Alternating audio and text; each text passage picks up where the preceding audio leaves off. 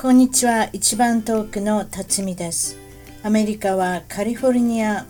ロサンゼルスオレンジカウンティより世界中海外で頑張っている日本人の方々と楽しく本音でおしゃべりをしています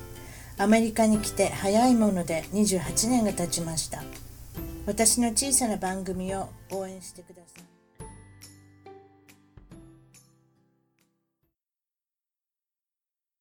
役立つ海外情報です海外での妊娠出産がとても不安わからないことだらけじゃありませんかアメリカ・サンデーゴに19年妊産婦のナビゲーターのプロとして28年の実績和歌山貴代さんが新しい命のお手伝い出産前出産後のあらゆるサポートとカウンセリング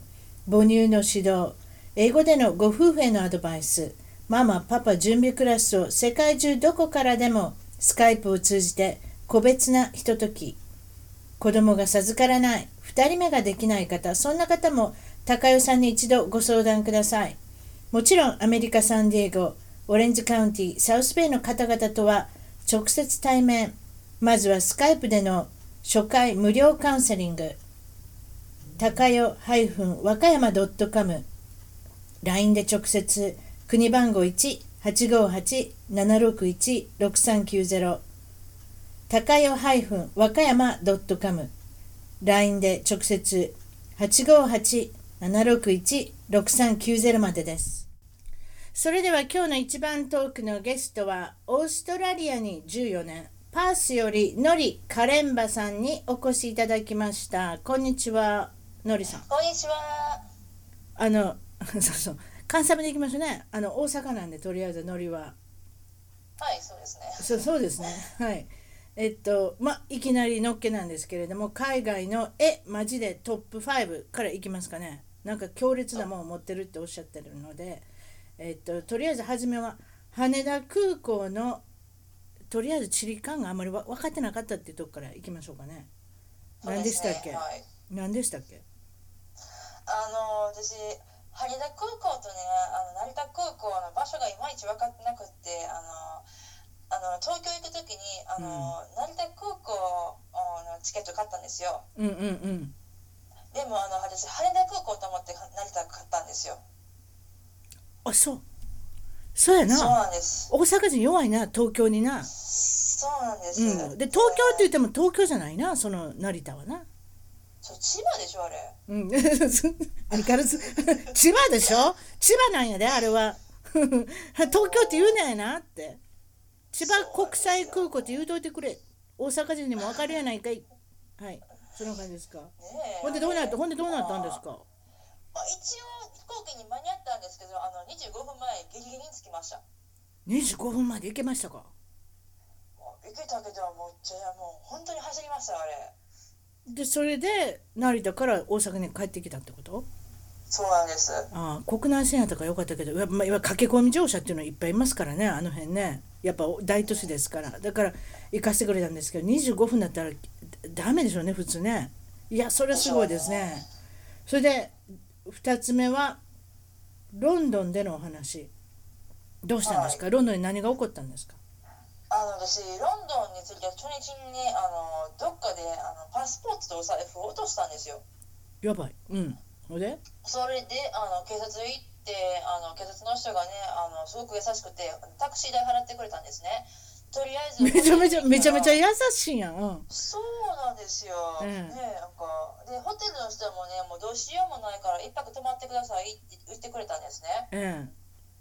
まあ、ありがたいなと思って行ったらあのなんとホテルにパスポートが届けたって話ですよえ、何それ、それって何、空港で落としたんそれがどこで落としたか私も分からないんですよわからないのい結局でも帰そうってたわけちゃんとそうそうでお金もね全部入っててすごでしょっ見直すなイギリス人なあもうロンドンすごいですねいやでもたまたまいい人に当たったんかもしれへんしなうんこればっかりわからんわまあでもありがたかったけどねすごいうんうんいい話ですねああそうそうはいびっくりしましたねそれで今は今ボスニア人のご主人とあの結婚されてるんですけどそのボスニアの文化について私たち何も分かってないんですけどはいボスニア語で何か興味のある言葉があるんですってそうなんですね。あのボスニア語であのツナっていうのを言ったらあのちょっとダメなんですよ。マグロえつじゃないんです。あのそのす微妙に発音が違ってあのチュナって言ったらダメでツナって言ったらマグロなんですよ。あはいはいはいはいそのチュナっていうのはねあの男性の性器っていう意味なんですよ。おちんちんそうです ねつまりはい。言いにくいから私言ってあげましたいいんですよ私、はい、そうですかでもう一つそのような言葉があるんですってそうなんです。あのほら日本では乾杯って言うでしょ。それが乾杯ね向こうではチンチンって言うんですね。あの人ら好きやなその言葉 チンチンっていうの恥ずかしいですね日本の人の前でやったら何言うてんやろなと思うでしょうねもう私毎回恥ずかしいなんかなんか多分分かってないと思うんですけど自分でちょっと一人で席目になってますよちょっと。チンチンってそうそうチンチンって。あーなるほどねいろいろあるんですねやっぱりそのことあの、まあ、外国いろいろ言葉ありますけれどもそうですかですボスニアといえばお料理の中でも私はボスニア何のボスニアの人何を食べてるかあんまり分かってないんですけれども何が好きなんですかあの人たち食べるのまあ基本的にはペーストリーが好きなんですけどあの、うんそれ以外にあの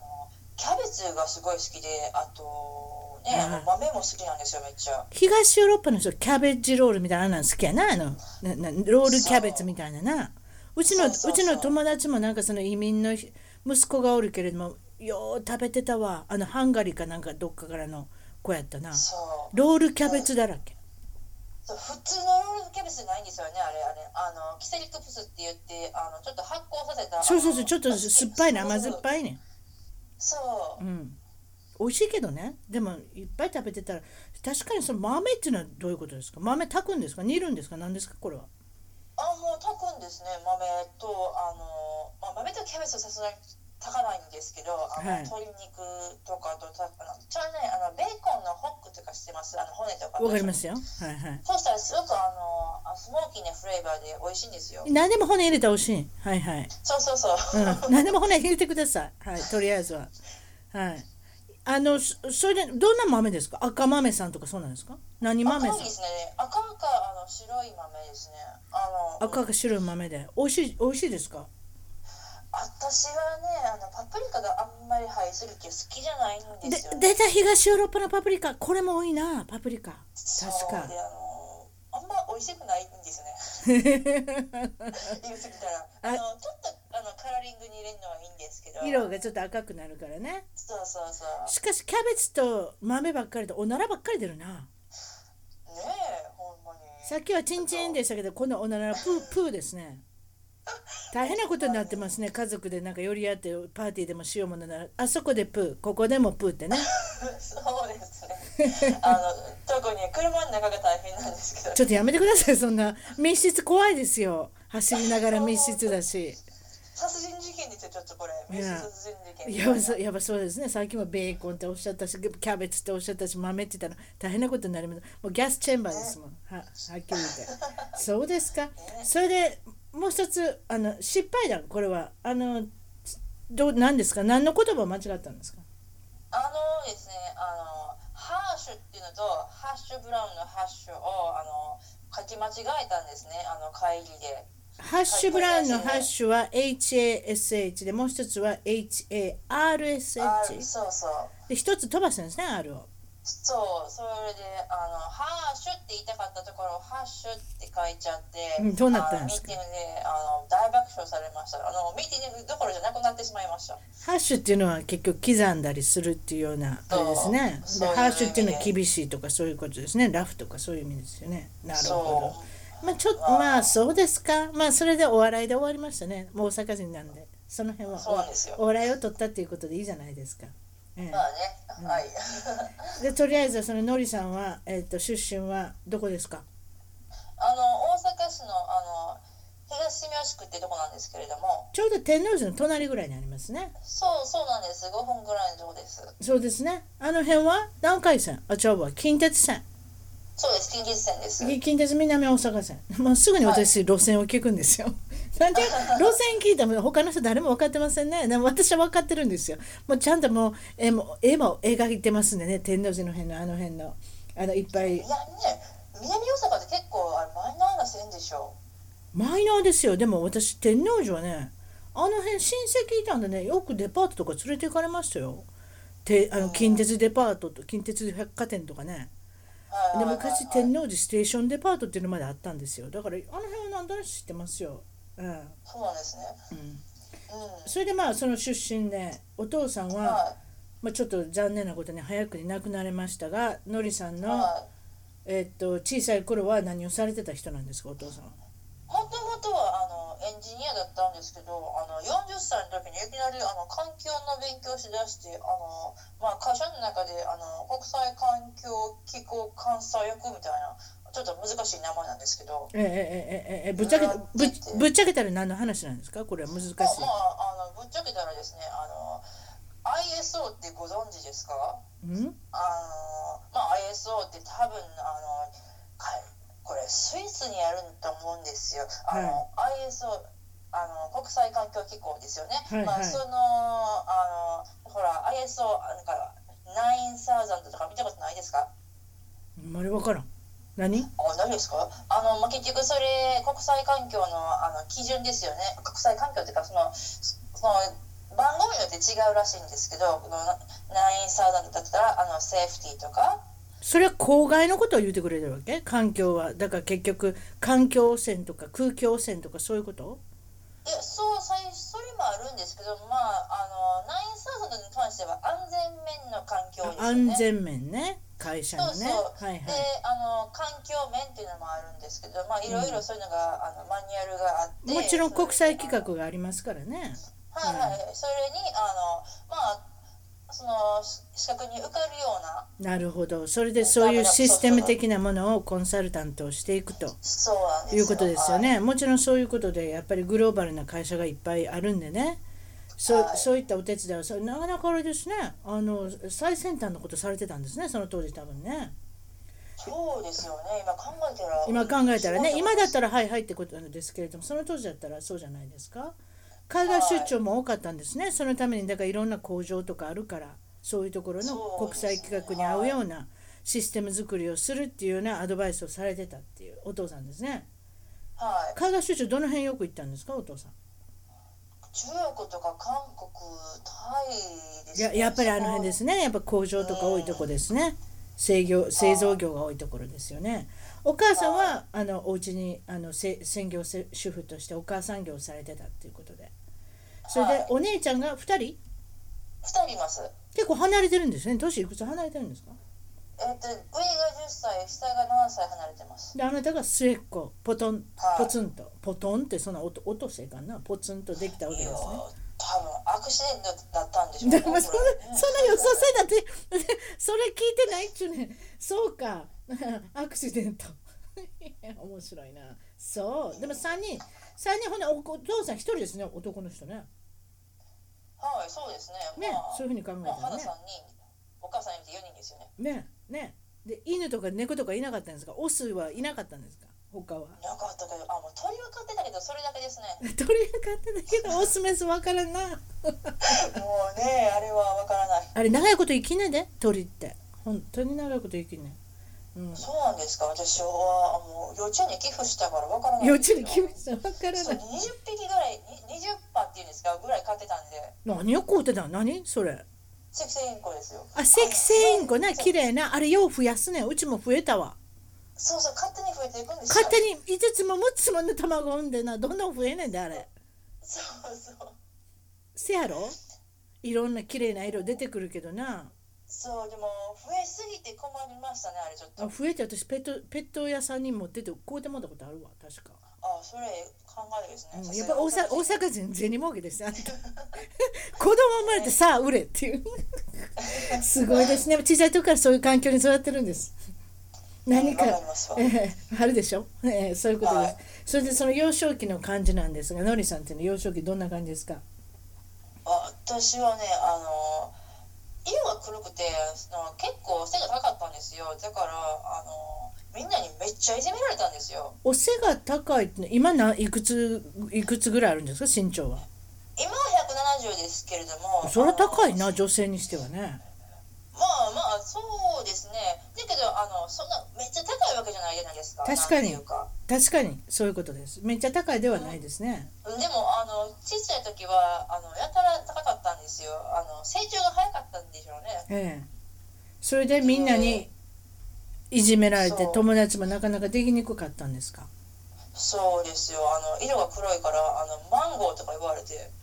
本郷とか言われるんですかすごいですねこう幼稚園小学校中学校ぐらいまでなんとなしにはうまくいかなくてそれでなんかはあの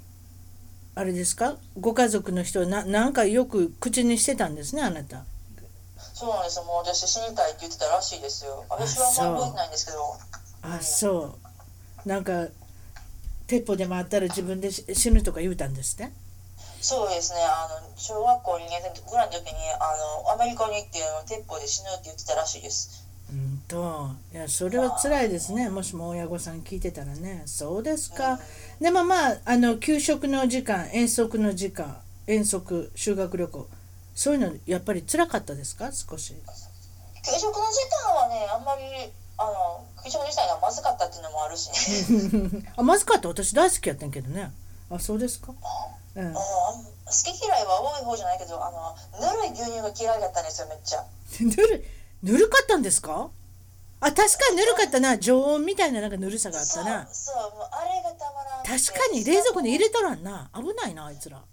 でしょ、うんでしかもねあの給食牛乳プラスあれお味噌汁とか出るじゃないですか確かに水だらけやな水だらけやな確かに牛乳に味噌汁やったなあそういうこと考えへんかった私すごくあれ癒しかったんかな あんまり細かいこと考えへんかったねそういうなんかコンビネーションとかそうか確かにうんそうかうんまあまあそれで嫌だったってことはあるけど別に、うん、そんあの友達のことはおらんかったからねあのそこまでなかったんですけどあの、うん遠足はねめっちゃ嫌でしたねあそうどんなとこ行ったん東住吉から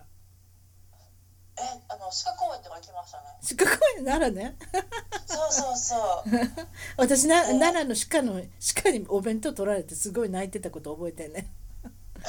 ほんで担任の先生のご飯をあさったっていうね私取られちゃったからわすごいそうでしょ幼稚園の時ねくれたんですよ少し皆さん寄付してくいれいて、ですめっちゃ、うん、いいですねそれ、うん、あそもらうえて鹿公園とか行きましたかあなたは取られませんでしたか鹿にそうでした かまあでも遠足そうですね修学旅行とかねなかなか大変な時期もありますよねうまいことこの友達ができなまかあっでたも、うんよく遠足とかずる休みしましたねああなるほどねまあそういうふうになるでしょうねそうですうかんそれであなたは水泳のクラスでえっとこれは水泳いつから始めるんですかあのー水泳の夏季講習とかはあの小学校23年からやってたんですよちょくちょくねはいはいでもあの本格的に始めたのは10歳の時ですね高学年ぐらいになってからねそうそうそれでものすごく優秀だったんですって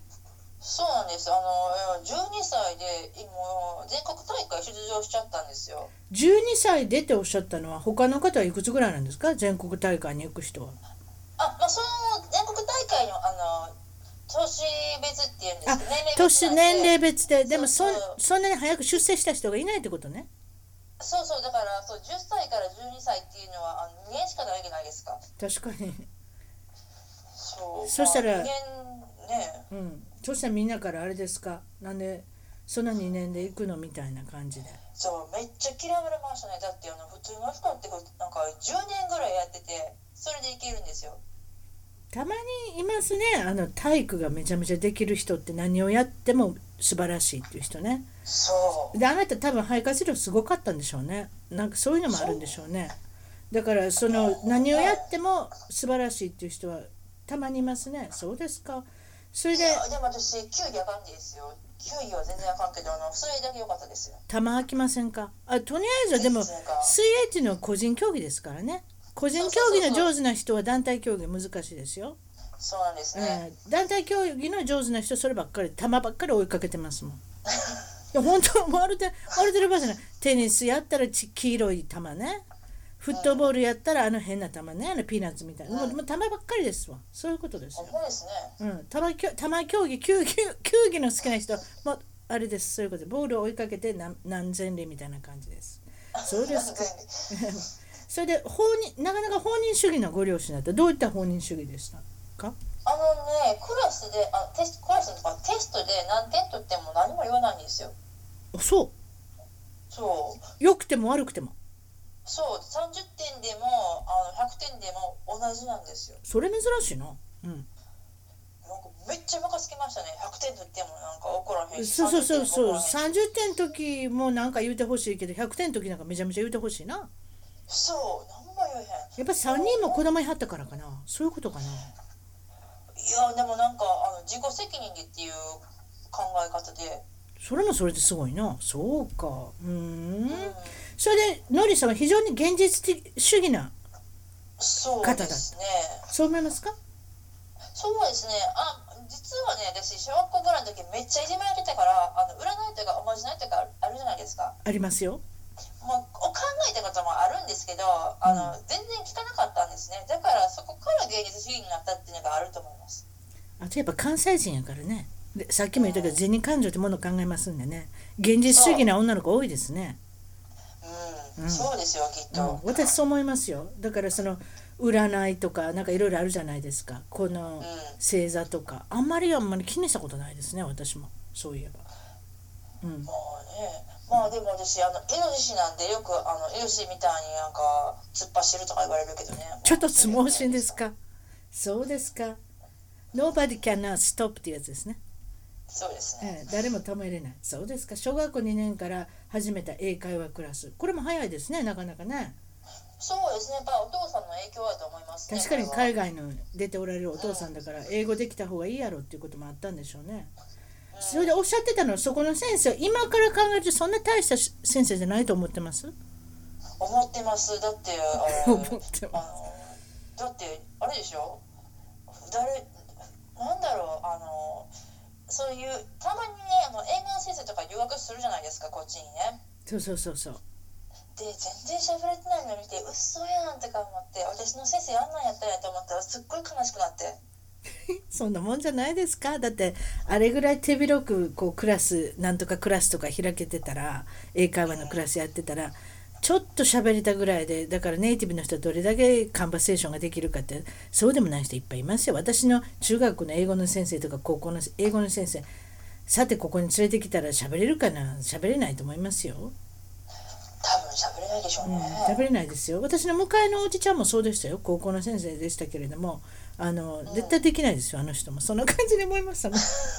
私一回うちの主人が来た時にね見せたろうかなと思ったんですよどういう反応を示すかなとか考えたんですけれどもあまりいじめたらかわいそうなんで絶対喋れないと思ったんですよ多分うそういうとかなんかあらかじめ紙に書いとくとかねなんかそういうことするから そういうことする反応を見たかったんですけどねもうやらなかったですすいません そうですかそれでピアノは4歳ぐらいから始められてんはい結構長いこと続いてますね16歳までやられたんですかそうですねはい16までやりましたあの、うん、結構好きだったんですけどね、うんあの家の前が幼稚園だったんであの先生がね幼稚園で教室開けたんでうんあの練習するのが嫌だったんですよ先生がやる時にあー音聞こえるもんねさあもうピアノばっかりはピアノばっかりは音聞こえるもんね確かにううんんそうかでもやっぱり音から入ってる英会話やっぱり音感がいい子はやっぱり早いですね英語の成長は確かにそうなのかな、ええそうかもって聞きましたよ。そういや聞きましたって私の友達であ日本語ペラペラになる人って楽器できる人多いですね。ですああそうかもしれないですうね、ん。モノマネが上手とかね。やっぱ音から入ってる人が多いですね。うん。うんあなたは知りませんけどモノマネやりました？ややってないん ですか？モノマネはあんまりうまくないです。 そうですか。吉本吉本の人の漫才とかやるやらなかったです。あれは単なるギャグを言ったというだけですかね。そうそうそうそうそうそ う。ええそういうことですか。それで趣味は読書だったとおっしゃる。そうなんです。本が大好きね。ううんん。どんな本がよく読んでましたか？あの日本の歴史とか古典がすごい好きだったんですよ。おお、そうですか。ははいはいはいまあいいいいものがありますよねやっぱ古典とかっていうのはね振り返ってみるとねもちろんと中学校だったり高校だったりも古典の授業があったりとかしてそういうことですよね。うんうんそうですねだからそのに私が好きな教科は社会科だったんですようん私も好きでしたね社会科ね。はい、面白いですよねあれ、あの社会のことを知ったりとか歴史を習ったりとか、うん人物について習ったりするのそうですねあの女性で珍しいですね歴史が今好きだっておっしゃったのなんでかって歴史っていうのは全て男性がヒーローですからねそういった意味では女性は歴史の弱い人が多いんですけどね普通はね。うんあそうなんですそうそう共通点を見なな見ないからやっぱり男性はなんであんなに歴史が大好きかって言ったらやっぱり男性同士としてってことですよね出るじ出る人物全てが男性でしょそういった意味ではねひょっとしたらのりのりさんはちょっと男勝りなのかもしれませんね男っぽい方なのかもしちれょまっせとんねおっさん入ってると思いますちょっとどころ私の方がめちゃめちゃおっさんですよ毎日ほっといたらスポーツばっかり見てますもんスポーツとニューススポーツとニュースってこんなおっさんじゃないですかドラマとかあんま見ないんですよ私スポーツを見えへんけどあのニュースは好きですね大好きですねその話も後でちょっとしましょうね公立高校はえ公立高校はもういいきなり私答えを出しましたね高校は公立高校 公立高校の英語科そんな珍しいとこがあるんですね英語科に入学はいそれであまあまあ、今回はちょっと、まあ、あの雰囲気を変えてあの以前のこともあの子供さんねお友達ができなかったこともあるのでちょっとあれ違う地区の学校に行ってみたんですね。そうなんですよあの大阪の新サービスにいる高校に行ったんであの、うんよかったですよど真ん中ですねど真ん中です、遊び遊び放題ですあの辺だったら。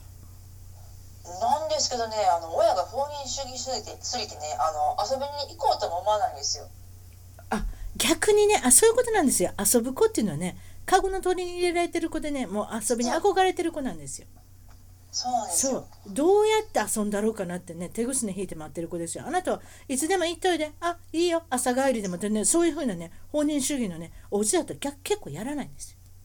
そうなんです何もしなかったです、そういうことなんですよね羽があれば羽も使いたくなくなるってことなんですねそうそうですかそれで英語科に行ってそれまあもちろん英語の成績も良かったっていうこともあるでしょうけれども今度はお友達もたくさんできたと。そうですねやっぱりねあの英語が好きな人が集まっててあの結構あの勉強が好きな人もいたんでよかったです多ねか。やっぱりり似た者同士があれですね。一緒にいると。そ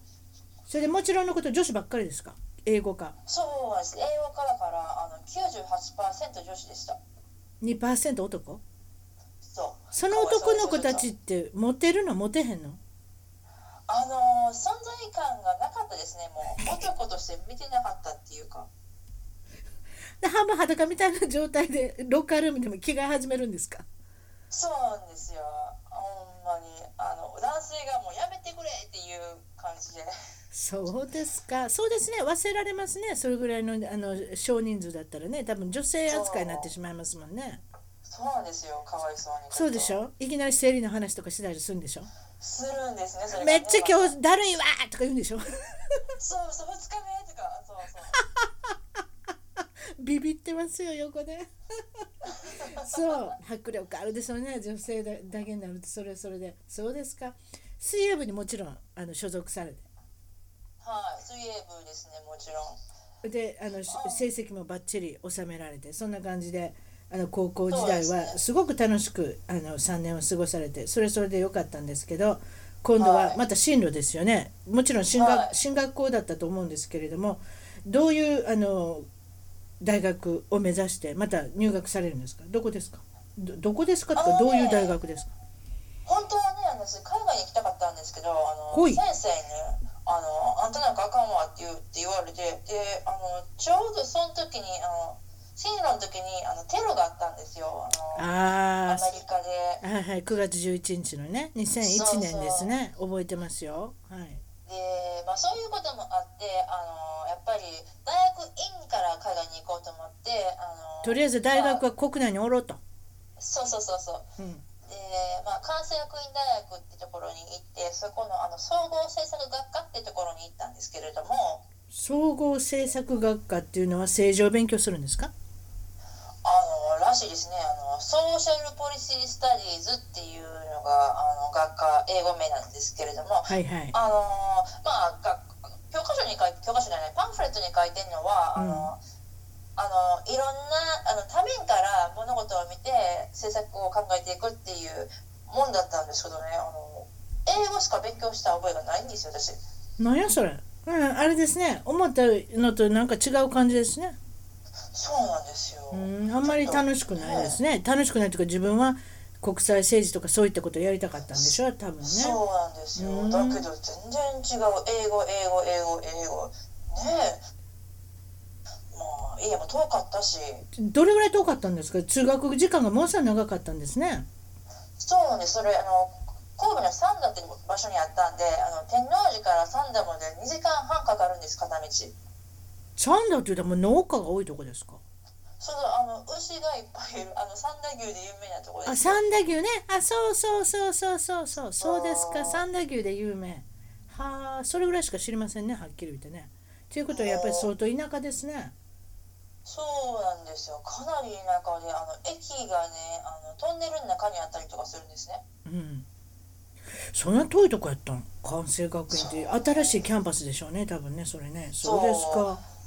まあね、新しいから、まあ、校舎も綺麗やったしあの芝生も綺麗やったんですけど、うんあの噂で芝生があの年間2億円かかってるって聞いてもうあかんわ思いましたね2億円あんたの授業料みんなそこに行ってんねん。な芝生に行ってまんやでそう。行ってマニアでってのはすごいですね。か悲しいっていうかもうそんな分からんそれ噂かな2億円そんな芝生があるんですか人工芝にしたらええのになそんなお金かかるんやったら、私そう思う人工芝にしたよねもうそまあうでですもあれかもあれ高いけどねまあ確かにでも将来的長い目で見たら安いで多分な、うん、多分そうだと思います、あの2億円かからへんと思います、高校1年の時にお母さんと初めて海外旅行に行ったのがとても楽しかったって書いてある、はいお母さんと行ったのマレーシアお母さんと行きましたあマレーシア行きましたパスポートにスタンプもたまるしねそうそうもうあれみんながすごいあの、まあ、幼い心ながら楽しかったんですよいやね日本人スタンプ好きじゃないですか集めるの そうそれが板についてますからパスポート見るたびに緑だったり赤だったりするスタンプ見て楽しいじゃないですか綺麗に押さそう綺麗に押されてるのもあるし半分なんか霞んでるようなのもあるしやっぱその国そうをそう思い出してねそういう楽しみがあるじゃないですかなんかね、あの人によってはページ飛ばしたりするでしょ。あれ、だけ自分がつくんですよ。細かいとこ見てるな私なんかその細かいとこ見てないよページ飛ばしたりするで確かに確かに なそうんいうでとこなんてか思いません。あの一二三と行くのに一二五とかね。やっぱり自分とこの国をなんかあれじゃいここ決めたいんじゃないですか飛ばしてバチッとこうこれみんなで一緒くたにしたくないっていうそんな分かるかいなどこまで私分かってんねんな知らんわもうそうですかそれでまああの海外旅行に行くのがななんとなく楽しくもなりましたしその時に日本語のオプションツアーとかあるじゃないですかはいはい。あの初めは行ってたんですけどどうしたんですかあとはあれ高いからね、やっぱ大阪人やしね、あの英語のツアーに変えました。そうですよね半分分かってるような分かってないのでもやった方がいいやんねそう、うん本当にで、しかも日本語言ってもね、あの現地が喋る日本語やから、あの完璧じゃないんですよね。ああエセ日本語ですかそう、エセ日本語ってやつです。うん そうですねなんかちょっと変わったような感じの日本語になったりとかしたらそれもそれで半分わからないしねありますそうありますそういうのねうんそれでまあバイトもちろんあの大学院大学じゃない大学入って大学生でバイトしたりそれでばお金貯まったらまた旅行に行ったりってまあいろんなそう。いろんな国行きだしたんですねその辺からね、いっぱい来ましたね。ほんまに楽しかったですうね。ん、でモデルのバイトをしようと思ったんですかそこでっていうか誰かにスカウトされたいや、スカウトされたんです、勝手に。うんほんでであのーもう面白そうやしやってみようと思ったんですよみで道歩いてまあて道歩いててスカウトされたいやあの美容院に行って、あのはいはいそこの店長さんに「あ可愛いからどう?」とか言われて、うんまあその時あのヘラヘラして「はははありがとう」言って申し込んでみたってやつですよそれでそのために痩せなきゃいけなかったとりあえずはそうですよもともと水泳やってたからねあの結構ガッチリ来たんですよねもうえもんがけみたいな方ですよね、そううですよ、ん、えがっちりしたねそれがな何キロ落とせって言われ1 7 0センチあってな何キロぐらいあったのを何キロまで落とせって言われたんですかあのまあとりあえずねあの50は切れって言われたんですけどその時多分私60キロぐらいあったんですよあの、まあ、日本やったらあのきっとおデブちゃんのカテゴリーに入ると思いますであのねそこから47まであのなって47で1 7 0センチってやっぱ細いなでもそそうこまでどうやって短期間でやらなきゃいけないんでしょだってバイトしようと思ったらめっちゃ短期間ですよな何食べてたんですかそんそんだけ痩せようと思ったらもう私朝からもう茹でたブロッコリーとかカリフラワーとか食べてましたねただそのブロッコリーも何もつけんとブロッコリーだけそうだけそうそうブロッコリーだけ食べてカリフラワーだけそうそうもうあはのいでねあのお母さんがあのジップパックってありますよねありますねあれにあのちょっと入れてくれるんですよあはの、い今日のおやつみたいはないはいでリンゴとか切ってくれたりとかそのブロッコリーのね入れてくれたりとかするんですよでそれかじってるんですようわーブロッコリーがおやつそううわーそれで何短期間で何ヶ月ぐらいで何キロ痩せたんですか多分6ヶ月ぐらいですかねであの6ヶ月で47 13キロ落としてバイト行ってみてよう儲かったでしょボモデルって全然ああんなにあのお金の悪い仕事はないと思いました ねそんだけ努力してもあんまりお金にならへんかったそれはそれで大変ですねもうね悲しい悲しいほんでもうやめてしもたんやめるっていうかあのあのなんだろうずっとブロッコリーかじってたのどれぐらい時間続くんですかそれからいやブロッコリーかじってたのは多分1年ぐらいで1すけど年ぐらいやってあたのご苦労様そうですもうかなんかそっから体重落ちなくなったんですよ痩せすぎてあそれよく聞くねある程度落ちたらもう落ちな落ちなくなるってやっぱ体が反応するんじゃないですかそうで全然痩せへんしでもう食べてる量めっちゃ少ないし元気なくなるしあのなそううでんとりあえずあの生理とかも止まっちゃって大変でしたねそれ大変ですねそれはすごい本当赤に信号ですねそうですかそれで大学入ったけれどもその総合政策学科があんまり思わしくなかったっていうかあんまり好きじゃなかったっていうのもあって今度は海外に行くことを考え始めるんですかいやまあその法政策が何やらっていうよりもあのあの一回ね留学してみたいなと思ったんですね短期であの春休みやったしとりあえず短期でねあの一ヶ月ぐらいうん、行けるかなと思って、うんあのちょちょちょってあのいつもみたいに旅行感覚であの手配してあのちょっとパース行ってみようって行ったんですよオーストラリアのパースにえあの、まあ、英語の研修みたいな短期留学にされたんですね。そうなんですあのパースであの国際政治あの特にテロリストの勉強がすごく盛んって聞いたんでねはい、そういうのも考えて行ったんですよそこにそういう大学があるということですね。そうなんです。だから大学にそこに行けたらいいなとか思ってて、でとりあえずはそう ESL っていうか英語学校に入ってそうそう。それで結局あなたずっといるんですねあなたそこから帰ってないんですねさ話そ聞っいかてらたら帰ってないねです。 そこから結局今14年って言いますけれども住み着いてしまうわけですけれども半年後に、まあ、あ英語学校を、まあ、無事そこからそこから大学に転入ですかまあ日本の大学に入ってたのでねクレジットは少しあるかもしれませんねそうですね。クレジットもありましたけど、あのまああってよかったんか悪かったんかわからないですね。あのあのいつあの英語喋られへんのにうん2回生から始まったんですね、私の大学生活おおはいはいはい2回生からはいだけどあのあの1年生のあのファンデーションユニットっていうのもやらないといけないんですよね同時にはいだからあの2年を1年に凝縮したような感じ大変な勉強量ですねそうでしかも国際政治の勉強だったんであの日本人もいないし教科書とかすごく分厚かったんですねはいはいはいはいはいは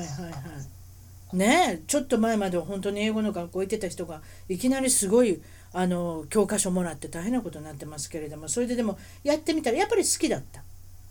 そうですね楽しかったですねめちゃくちゃはねえそれはいいことですねお勉強が楽しいってことはねそうですか。いで学費のことを言言われてたんですけれどもその当時はどんなこものん当時1年130万くらいやったと思います日本の学校行くのとあんまり変わらない程度だと多分そうでしょうねあの私学校行った場合はそうだと思いますうんうんね、うんうんうんうんうんうんそれでどうでしょうね私学アメリカの私学ってもっと高いねだからそんな高くないね130万円って言ったらって言うてもそれ10年前の話やからもっと上がってるかもしれませんうねん多分そうだと思いますけどうね、んアメリカって高いよ4万ドルひょ400万とかえそうよそれ高すぎ300万300万400万多分平均どれぐらいだろう2万200万300万この辺じゃないですかで高い学校で400万500400万えだからもう大変ですよだからアメリカの大学生って卒業した時に借金から始まりますからね奨学金っていうか自分でローンを組み立てるんですよだかー、はいはらいはい大学こっちもあるねそうでしょ大学卒業しても借金大借金ですよそれも1年間に300万400万借金するわけですよでそれプラス生活費を借金するわけですもちろんお父さんお母さんがお金持ちだったらそれはいいですけどねお金持ちじゃなかった場合は大変なことになりますよね今それちょっと問題になってますねあー今っていうかずっと問題ですねこっちはねあのヘックス制度っていうのがありましてあの何かというとあのオーストラリア人だったらあの大学入るのは無料なんですよだけどあの国があの借金の肩代わりしてくれてるんですねうーんで働き出したらあの自分あの給料のあの額によって4%なり6%なり払っていくっていうふうにあなってまあすそうそうそうそうだ,、まあ、だからローンを組み立てるってことですだからそうそうそそうれで、まあ、あああいうそのあのなんていうの利息利息かな利息っていうののあないのああないのはすごいとで思いますす私も、まあ、学生にはそんなことしていけないから多分ほとんどないんだと思うちょっと詳しいことわからないですけどねあと特にあとアメリカ人の場合ねこれはねでも外国人の場合はまた違いますけどね、うん、それで漢学は漢学は休学しておいたんですか一応とりあえずは一応1年間休学して辞めたんですけどうんうんうんうんうんそんな感じですねそれであの国際政治はい 今なんかあれですねオースオーストラリアにもちょっと一言言いたいんですってなんか肥満のことを言ってはりましたね打ち合わせの時にそうですねあの肥満ねあのオーストラリアすごい税金高いんですよであのそうですねであの国立とかの州立とかのね病院だったらあのメディカルトリートメントがただになるんですよおはいはいはいはいそうですかはいだけどねあのであの肥満とかで糖尿病になった場合とかねあの、あの普通だったらあのお金払わないといけないトリートメントあの例えば歯医者さんとかねあれこあの州立じゃないじゃないですか、ええあえの私立じゃないですかプライベートええじはゃないいですはいか、でそういうのもただになるんですよすごいですねただになるイコールど誰かが払ってるわけ税金でねそう、はい私たちみたいに一生懸命健康を保ってる人が払ってるわけじゃないですかはいはいアホらしいなと思って ほら肥満の人はちょっと痩せてほしいととりあえず思はいますねだってあれ電車とかでもあの2つ席取ってるのにあのあれでしょあの1人分のフェアしか払ってないわけでしょうーん肥満ということはアメリカも肥満大変なことになってますからねだからそういったことで負担にはなってだからふ肥満から起こる病気ね糖尿だそうそっうそたうそりう血圧が高くなったり成人病って言われるもんですよねそれを引き起こして今度医療費がタダになるっていうことは税金であの賄ってるとなかなかそういったところがあのバランスが取れてませんもんねそういった意味ではうん特にまあ日本人のは日本は本当に肥満の人少ないですからそうですよね、うんまああのね車社会じゃないですからあのみんな歩いたりあの自転車になりますよね日本だったら、いやどうでしょうでも田舎の方って結構車社会だったりしますよ特にあの北海道なんかあそうですよね北い海道なあなたはたまたま天王寺にいるけれども天王寺だったらいいろんな電車も発達してるし駅もちょっと歩けばあるしそうじゃないですよなかなかやっぱりもう関西でもそうですね京都ぐらいはまだあるでしょうけど滋賀なんか行ったら滋賀県なんか行ったら結構みんな車社会ですよ。そうですねいやだからやっぱそうでりすねそうそういうことですよねだからそれでもやっぱり運動量が違うってことですかね毎日のね、うんう、んそれとやっぱりあのお食事がねいやだ内容があんまり良くないのかもしれませんね日本と違ってね、うんうん、脂っこいですもんねこっちのものもね、それで今話題になってるそのオーストラリアにもまあ比較的近いといえば近いんですけどフィリピンフィリピンの国際情勢どう思いますかすごい方が大統領になってますね今あのあのドラッグアディクトの殺しちゃうってやつでしょそういうことです。もうドラッグ、薬を撲滅するにはこれしかないっていう、なんか切り札を、切り札をどうするか。とりあえずかかってるやつみんな殺してまえっていうねそういうやつでしょそうそうそうしあれあの死ぬのが嫌だったらやめんやめんかいっていうそうそうそう調べたらあれあの警察が発表してるのは3500人ぐらい死んでるらしいですね今ちょっとそう聞いてますけどね3500人以上っていうふうに私もっといると思ってたら3500人って言ってますもう多分もっといると思いますあのいやこれではもそうじゃないですかうんそれぐらいにしといたらちょっと柔らかい感じに柔らかくないですよそれはで全も然ね戦争レベルですよこれいやでもその国一つ一つのこの命のねこの価値観って違いますよねそう言って言われるとねだからそのフィリピンっていうのは相当あれじゃないですかドラッグで病んでる国なんじゃないんですかああそうでしょうねまた安く手に入るんちゃいますかまだトラックまあトラック生してる活からね生活程度が低いんでそういったところがやっぱりそれで聞けばいいですけどね極端なことをしてて。でもね私考えたんですけどあのほらフィリピンでその死んだ人っていうかあのそのままあのさらし物にするためにそのまま放置されてるって聞いたんですねあそうでそれってあれ衛生上良くないですよね全然悪いですよ。ええ、ダメですえよ。ーまたほらあの60万人ぐらいが自習してるじゃないですかやっぱりあのぼ僕死にたくないってええ死にたくないからね。とりあえず死にたくないから。はい。で刑務所どないすんねやろと思ってあの今でさえあのもう刑務所もうのパ状ン態パがンあでるじしゃょないですか、。うん。でどこに入れるのってことよね。そうそうそうそれもまた問題だし、うんまた警察官とかのセーフティーがどうなるんだろうと思ってで全部だからうん後先けいろんなこと考えてないですね。こういう極多分端そうだなと思極いま端なしたあ政の政策をするけれどもね。これはなんかやり方としては第三諸国のやり方ですよね。やっぱね。そうですねまあ、うんまああの言いたいことはすごくわかるしあの偉いなと思うけれども、あうんのもうちょっと考えた方がいいかなと思いましたねメッセージ的にすごくあのインパクトが強いですけれどもね。でもやっぱその後の始末をどうするかってことでね。そうそうそう、それであの興味あることでまたそのフィリピンと近いお国でインドネシアにも何かゆあれあれですかあのインドネシアの方ともちょっとそあのうですお付き合いされた時にどんなはいあの文化を学びましたその方から。あのそうですね、まあ、私の初めての彼氏がインドネシア人だったんですけれどもうんあの彼のお母さんがあのすごくあの厳しいクリスチャンで,で、うんお父さんがあの、うんタオ教っていうあの宗教だったんですよおそれ聞いたことない教えてください何がどう違うんですかあの仏教の一部だと思うんですけど、はいあのすあのベジタリアンだけどもうすめっちゃストリクトなベジタリアンで野菜の中でも食べていいものと食べちゃよくないものがあるってことですかそうだからあの球根食べたらあかんみたいであのオニオンとかガーリックがダメなんですよあそれは私私死ねって言うてるようなもんやな私もガーリックとオニオンで生きてますからそうですかマジでもうあだからあのデリバリーとかのた頼む時もあのお願いするんですよでみんなに「はあ?」って言われてあそうそれ食べたらいかんってことそれは辛いなねあなた何年あなあなた何年間か合わせてたんですかその人と一緒に住んでた時はあのあの彼の両親と一緒に住んでたわけじゃないからねああのそうか会う時を合わせてましたねあすあごあ会ったい時にね、まあ、それぐらいだったらいいじゃないですか毎日毎日そんなことするんだったら大変だけどあでもね来るんですよあれあの来る時3ヶ月ぐらい来るんですよお母さんお父さんおどっちもどっちも大変なことになってますね3ヶ月もそうですかだからそうそうあれはちょっと参りましたねあのということで野菜しか食べないってこと野菜しか食べないだからソースとかもすっごい気使ってあのオイスターソースとか使えないんですよあ確かにオイスターそうやなあかんなでしょうわややこしいなうんそうかそうやな先ほど言うた例えば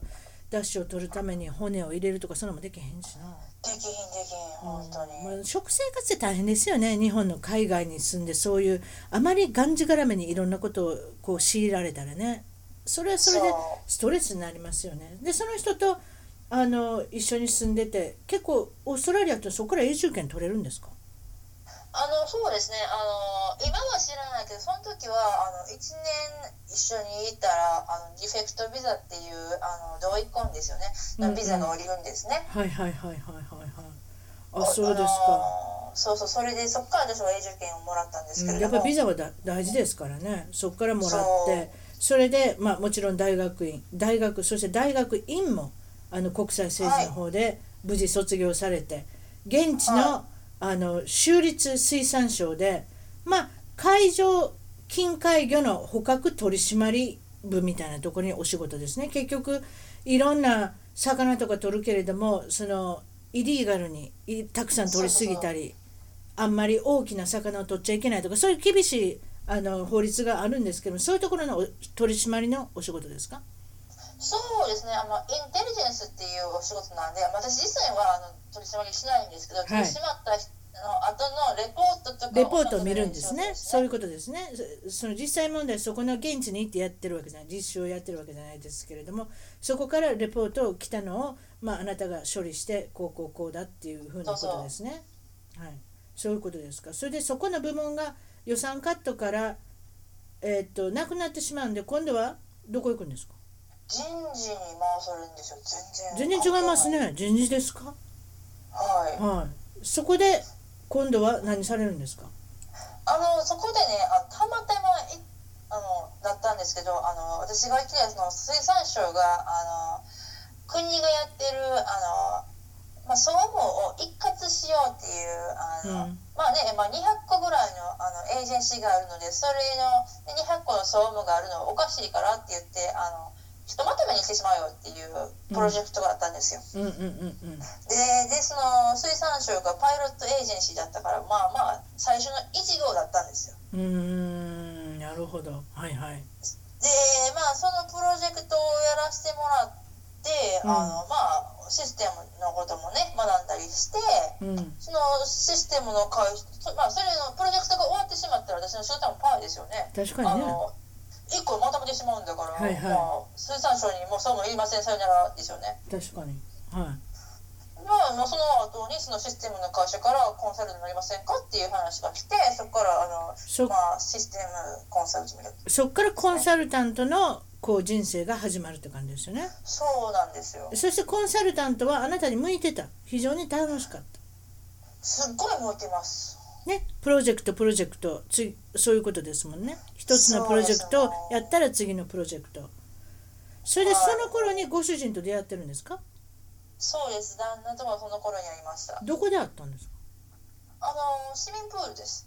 さすが水泳の選手水水泳してたんですかそこでそう私もねあのそうですねあのその頃またちょっと太ってきたなと思ってええあのちょっと運動しようと思って初めてそこのプールに行ったんですよそしたら彼泳いでたんですかそう私も調子乗ってね私元全国選手やから私一番やろうと思ったら負けたんです誰かすごいのがいたんですね競合がそれが彼だったんですかそうなんですよでもううん話聞いたら元バタフライの全国選手を言うからねバタフライ背高い人ですか腕も長いんですかあーそう肩幅があのごっつくてあの逆三角形のすごくいいがたいをしててもうあれですかボスニアのヘマイケル・フェルプスですかままあそうで すねそんなまでがっつくないけどあの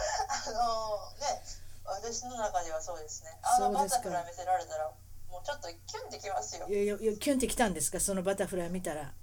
あでもまあ押してきたのは向こうですけどうん、あそうなんですか押してきましたか そうですかそれかめらっちゃトントン押されましたあのな年下なんであの私にはちょっと若すぎるは思ったんですずっと年上と付き合ってきてあの年下って初めてやったからちょっと引きましたけどなんですぐ年下って分かったん見た感じがやっぱ年が下だったんですかえ年聞かれてあのそうか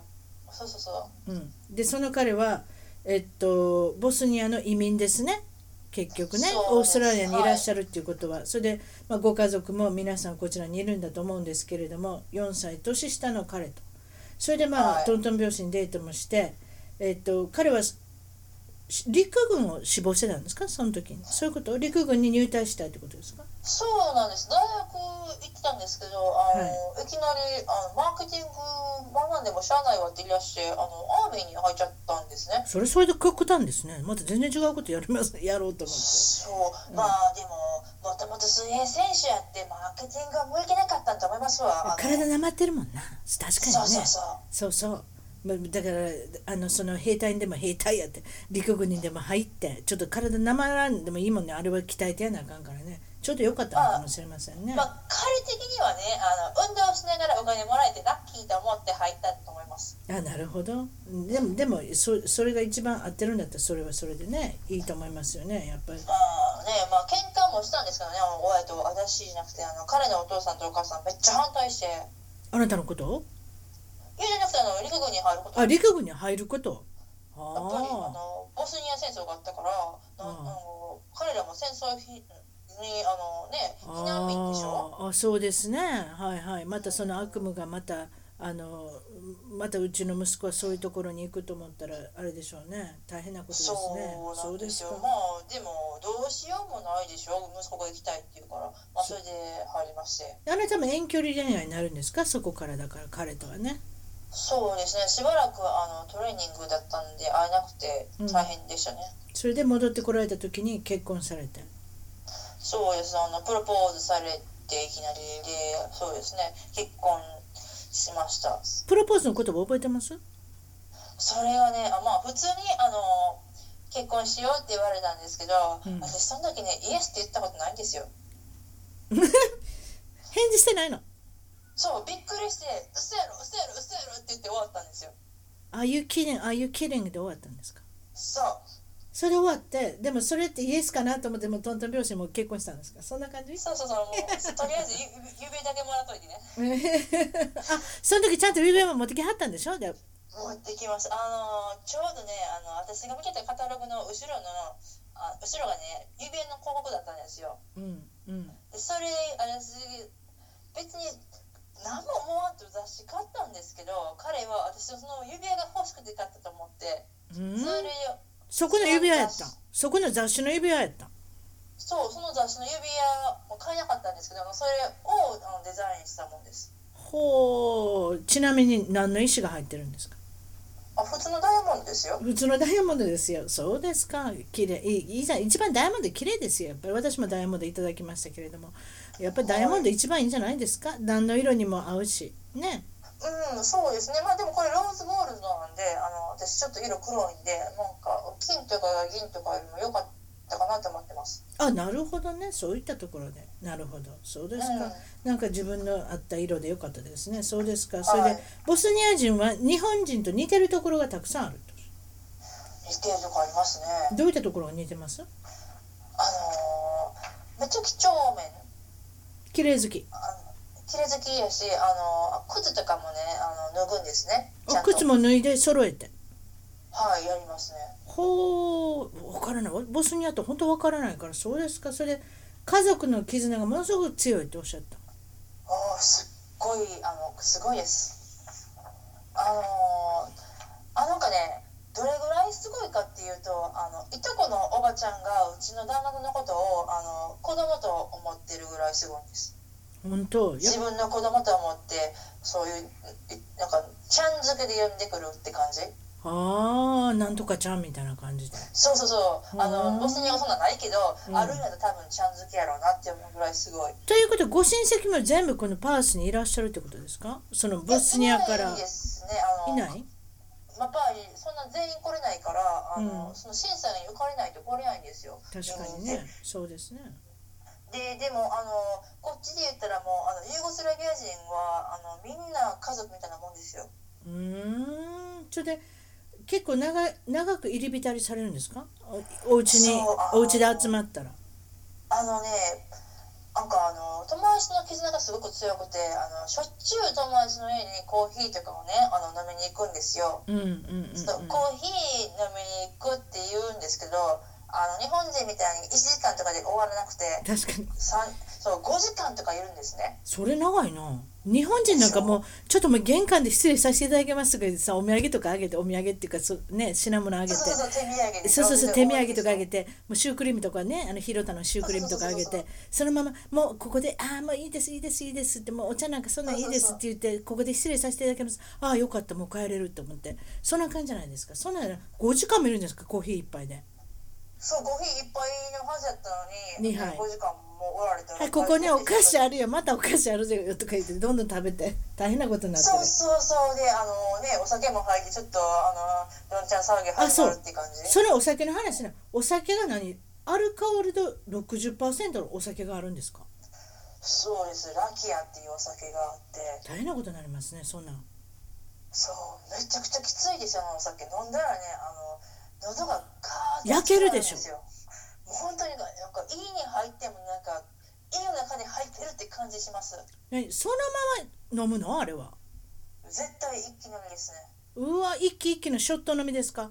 そうですはあでラキアのお酒はこれ何からできてるんですか変わった名前ですけど何何かえ分こかれりますはあのプラムからできてますねプラムで日本でいうはい梅酒の梅だけどなんか砂糖入れない梅酒ですかなんか言うてましたねそうですあんまり甘くないからあんまり砂糖入ってへんと思いますほなもう大変なことになるもう車運転できませんね60%飲んだらね多分ね絶対できないと思いますでもねあの笑えるのがあのあの次の日に来ないんですよこれ次の日に二日酔い来ない変わらないそうなんですあのこれ多分ね添加物が入ってへんからあのラキアがあんまり売ってないんですねこっちでで売ってないもんすっごい高いんですよ多ほう分5000円ぐらいするんですよ1本だから高いあなのみんながあの持ってくるんですよユーゴスラビアからあユーゴスラビアからも直接にその自分で作ったもの持ってくるんですよ自分っていうかあの誰かが作ったものを自家製すごいですそうね自家製ホーホームブルワリーそうホームブリュワリーたですよ大変なことになってますねぜお酒の好きな人ってそこまでなるんですそうですよねうちの友達もビールとか作り始めましたよ何人かしてましたよビール作ってる人ってでもその方が絶対ねあの体にいいと思いますよ体だってにいいい添加物やでもね初め作り始めて1年目ってあんまりおいしな美味しくなかったんやけどやっぱりあれだね時間が経ったらいいろんな美味しいもの作り始めましたねそうなんですか面白いですね、ええええだから家で自家製でね作ってますよビール、ええどちらもイギリス人ですけどね私の知ってる人ああイギリス人ビール好きなんですねややっぱりこだわってますね、うん、こういうやっぱりそれ面白いですねこだわって自分で作るっていうのはねそうですかうんそれで今あのやっておられるのは先ほどおっしゃったコンサルティング業も長いことされてて8年ほどされてたんですけれども、はいそれで今度はえっとちょっと会計コンサルタント業もされてて結婚されてから、はいそんな感じですかはいれそうですね人をその時は人をトレーニングもしたインド人の方もフィリピン人の人をトレーニングされたってその会計コンサルティングのこの人をトレーニングするこのチャレンジって大変じゃないですかめちゃくちゃ大変ですねあの特に私がやってたのはあのあのアウトソーシングプロジェクトだったんで、はいはいはあのあまあオーストラリア人が高いからオーストラリア人を解雇しましょうそしてあの安い国からあの人材を派遣しましょうってやつですよいそういうことですアメリカもインドフィリピンも大変ですからアウトソーシングそう安いですからあの安いしあの皆さんあのね結構英語喋るんですよ英語とか言ってる人そうそうそう英語喋れるしインとか言ってる人めっちゃ多いんですよそういいるんですよもう教育の塊みたいな人いっぱいいるんですそういうことも頭の人ばっかりそうですよ大学院で出てカスタマーサービスしてるんですよインドの人ってそうなんですそうよそうそう「Can I help you?」って出てくるもんうんでもあのね困るのはあのアウトソーシングとかしたらあの自己責任がないんですねだからあのなんだろう真剣味に欠けるうで、あーんの分かってるか分かってへんかも分からないしとりあえず首だけ振ってるってやつですあのインド人の方って首振ってイエスでしょ確かに確かにずっと振ってるでしょどうなったなって思って最初分かってんのって言っても首振ってるから分かってんのほんまにってなるでしょうんそうそうそうそう分かれへんなあの振り方っていつも振ってるからそう微妙やとか思って、うんうんうんうんあのーそういうのもあやっぱりカルチャーの違いとかもあったしあうんのやっぱり、あのオーストラリアのあの税金のシステムってめちゃくちゃ難しいんですよね。であので私たち自身もあのすごい難しいなと思ってるのにあのまあ結局そこフィリピンから来てそこの人に分からないと思うんですよ。うんうーん確かでにしかねも自分の会社じゃないじゃないですか。確かにアウトソーシングですからねそうでだからすごく難しい全然あの覚えてくれないし何回言っても間違えるうーんあんまり聞く気もないんじゃないですかそうそうそう結構右からそう左に流してるんじゃないですかそれでうなずいてればいいいいんじゃないかと思ってるんじゃないですかねそうでもなんかあのアウトソーシングだからあのチームのあ責任になるでしょ例えば私い普通の会社だったらあの1人個人個人の責任でしょうんあのそのなんでふふなんて言うんですかその会社内にするんだったらでもアウトソーシングだからあの総務部のあの間違えまし間間違いですみたいになるからなるほどあんまりあの責任意識がないですね確かにねそういったことでそれでもちろん子供さんは結婚されてから5年後に生まれて女の子だったんですね、女の子ですね女の子です可愛い女の子ですね今いくつになったんでしたっけ2歳半です今ああ一番大変な時ですねものすごいエネルギーがみなぎってますね面白いけどねでも今こう言葉とか喋り出してそう自分の子供の時思い出すそうでもない思い出せないけど顔を似てるなと思いますねちょっとやっぱりなんか自分が親になって変わったことってありますああそうですねあの周りの子供が可愛くなったなと思いますねあ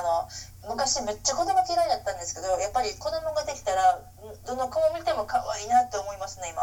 やっぱりそうそうですよね子供の嫌いな人ってものすごく子供好きになるんですよね子供できた途端にそう本当にそうですねうんうんそれでその子供さんのあのす育てる合間今はあのお家にいらっしゃって子供さんももちろん育ててらっしゃるんですけれどもその中で今やっておられることはグローバルな人になれるようにコーチングのお仕事、はいそうです、うん、ちょっとえ最近始めたんですけれどもまあ、コンサルティング業を8年間もされてたんでねそういった実績からコーチングのお仕事を始めてらっしゃるということでそんな感じですかそうです。あの、そうですね。やっぱり自分自身が国際関係の、あの。ね、大学の勉強もさせてもらったし、こっち大学も行ったし、あの。いろんな会社に入って、あの、コンサルティングってすごい面白くて、あの。いろんな会社に行けるんですね。そうですねうちの主人も IT コンサルティングしてるんでねわかりますようんプロジェクトプロジェクトでいろんな会社に行けてだからいろんな人にいろんな人に会いたい人にはもうもってこいの職業ですねそう、素晴らしい仕事ですよね。うんてかすごいいろんな会社、あの、いろんなところで、あの。いろんな人に会っていろんな国の人とコミュニケーション取れてあのすごく面白かったんであのその経験を生かしてあの皆さんにもあのグローバルっていうほんの国際人感じてとしもらいたていなってそうそうそうそう思ってそのそうですそういう講座を作ったんですよ。なるほどオンラインでできるようなことですかあなたがパースにいて全世界に、はいまあ、羽ばたけるような、まあ、日本人の方のお手伝いということで、まあ、そういったあのあれですねごしょ紹介文にそしたらその辺の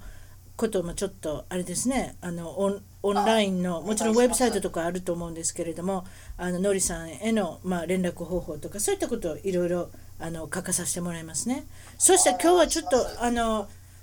長々あのお付き合いいただきましてありがとうございましたとても楽しかったです